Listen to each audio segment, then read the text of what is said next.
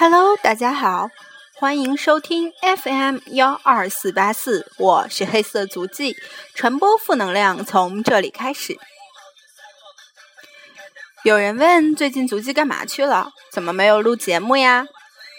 足迹悄悄的告诉你哦，我去变性了，这是个不能说的秘密，只许你知道，不许别人知道哦。所以你们现在听到的足迹是女的啊？什么？你不信？那你猜猜我是谁呀？如果猜对了有奖哦，猜不对，那么我就是变了性的足迹哦。哈哈，言归正传，最近看到一条关于杜海涛给权志龙下跪的事儿。贴吧里各种吐槽，当然我对这件事儿在此就不做评论了。但是为什么杜海涛会给韩国人下跪呢？这是为什么呢？莫非韩国有什么令他折服的地方？在我绞尽脑汁、思前想后、死了差不多十几亿脑细胞后，虽然我想说足迹也没有多少脑脑细胞啊。但是最终还是得出了结果，韩国除了整容外，好像没有什么可以显摆的地方了吧？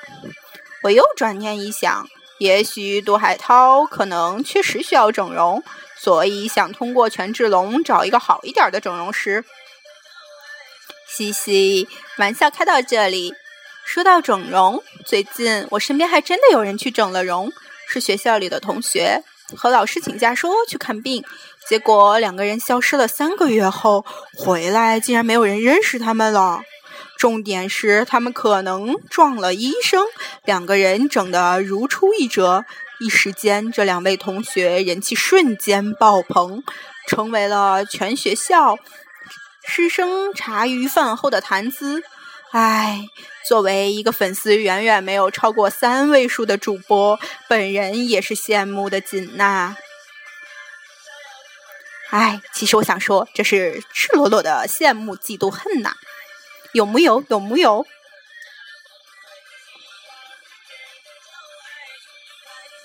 其实，对于整容这件事儿，没有对与错之分，毕竟爱美之心，人皆有之嘛。但是以个人的角度而言，足迹还是喜欢自然美的。哦，真的吗？毕竟相貌是父母的结合体，否定自己的样貌，不就是否定了自己的父母吗？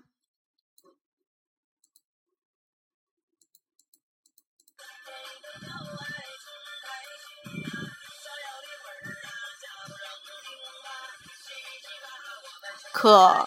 转念一想，毕竟像足迹这样每天被自己帅醒的人还是少数的，不是每个人都是德才兼备、帅气与智慧的化身。哦，讲到这里，我突然想跟大家说，请大家给我一分钟时间，让我出去吐一下吧，因为真的是恶心他妈给恶心开门，恶心到家了。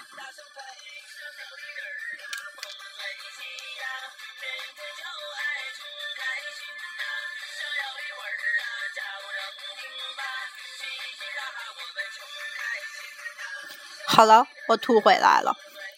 接着讲，毕竟爱德华诺顿变生成绿巨人并不可怕，可怕的是你只长了一张绿巨人的脸啊！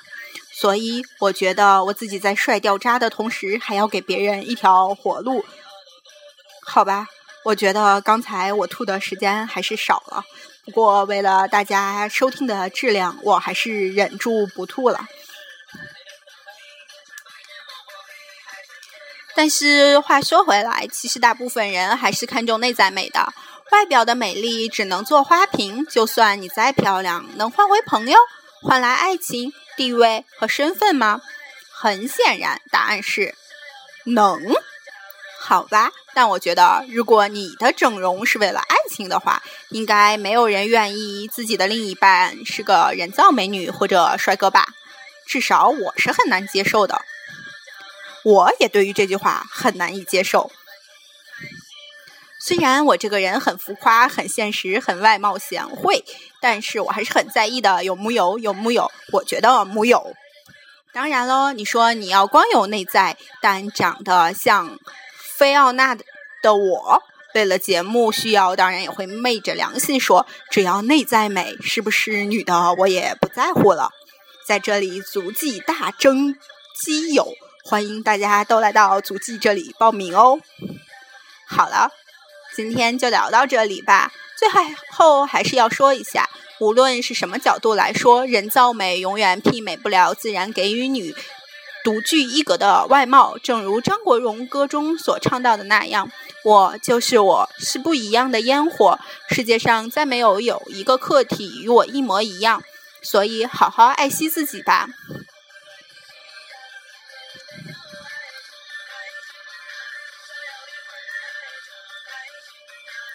好了。到了节目的最后，大家有没有猜到我是谁呢？有还是母优呢？好了，让我来揭晓答案吧。Hello，大家好，我是当归。今天是我和足迹和大家开的一个小小的玩笑，希望大家能够多多支持足迹，也多多支持当归。如果足迹因为这期节目而掉粉的话，当归会被喷死的哦。所以为了当归不被喷死，请大家多多支持。好了。最后，欢迎大家收听 FM 幺二四八四，下期再见，拜拜。